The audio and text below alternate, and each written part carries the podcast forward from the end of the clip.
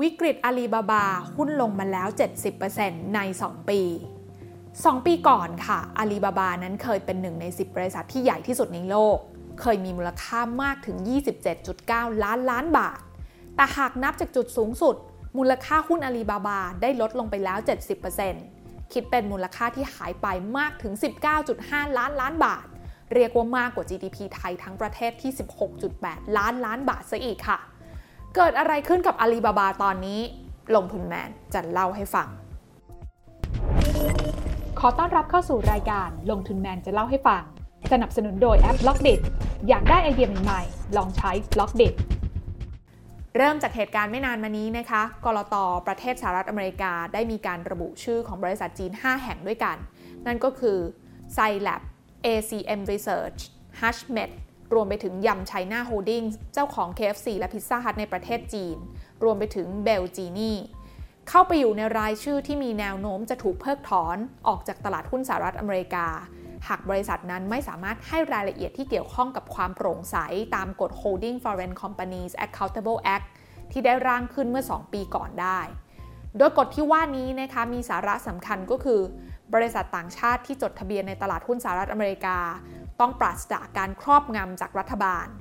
และนั่นก็เลยทำให้ตลาดนั้นเริ่มกลับมากังวลหุ้นจีนในอเมริกาอีกครั้งหนึ่ง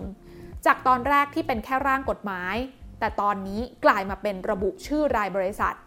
โดยที่บริษัททั้งหมดที่อยู่ในลิสต์นี้นะคะเป็นธุรกิจจากประเทศจีน ภายหลังที่มีการประกาศออกมาไม่นานนะคะ หุ้นจีนที่อยู่ในตลาดหุ้นอเมริกาก็ได้เริ่มถูกเทขาย เฉพาะค่ำคืนที่ผ่านมาคืนเดียวเนี่ย JD.com ติดลบไป 15.7%เมทวนเตียนพิงติดลบไป 10.7% NetEase ติดลบไป 6.9%และ Alibaba ติดลบไป 7.9%สำหรับ Alibaba เองนะคะ นอกจากนี้เนี่ยยังมีประเด็นที่โดนรัฐบาลจีนเล่นงานอยู่ เรื่องของการผูกขาดธุรกิจอีคอมเมิร์ซและการเก็บข้อมูลส่วนตัวของผู้ใช้งาน เคสนี้เนี่ยบริษัทก็ได้ถูกปรับไปแล้วกว่า 93,000 ล้านบาทในปี 2020 รวมถึงความกังวลต่อผลประกอบการของตัวบริษัทเองนะคะที่ก็มีแนวโน้มจะเติบโตชะลอลง เรียกได้ว่าอาลีบาบาตอนนี้โดนเล่นงานทั้งฝั่งรัฐบาลจีนเอง และกฎเกณฑ์ตลาดทุนของสหรัฐอเมริกาด้วยเช่นกันทั้งหมดนี้นะคะก็ได้ทำให้บริษัทอาลีบาบานั้นมีมูลค่าลดลงมาแล้วกว่า 70%หรือพูดง่ายๆก็คือ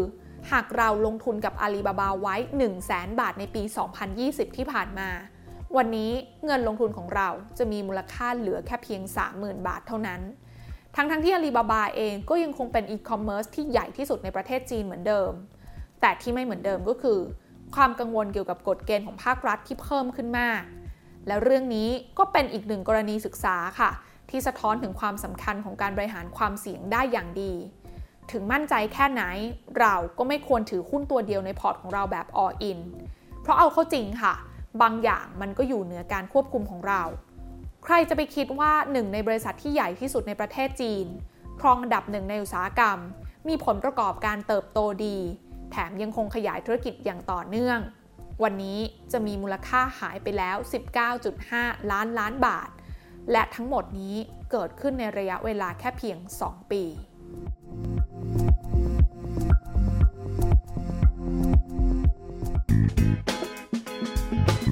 ลงทุนในความรู้ไม่มีความเสี่ยง ผู้ลงทุนควรกดติดตามลงทุนแมนได้ในทุกช่องทาง เริ่มจาก Subscribe และกดกระดิ่งช่อง YouTube ของลงทุนแมนไว้ ตอนนี้เลย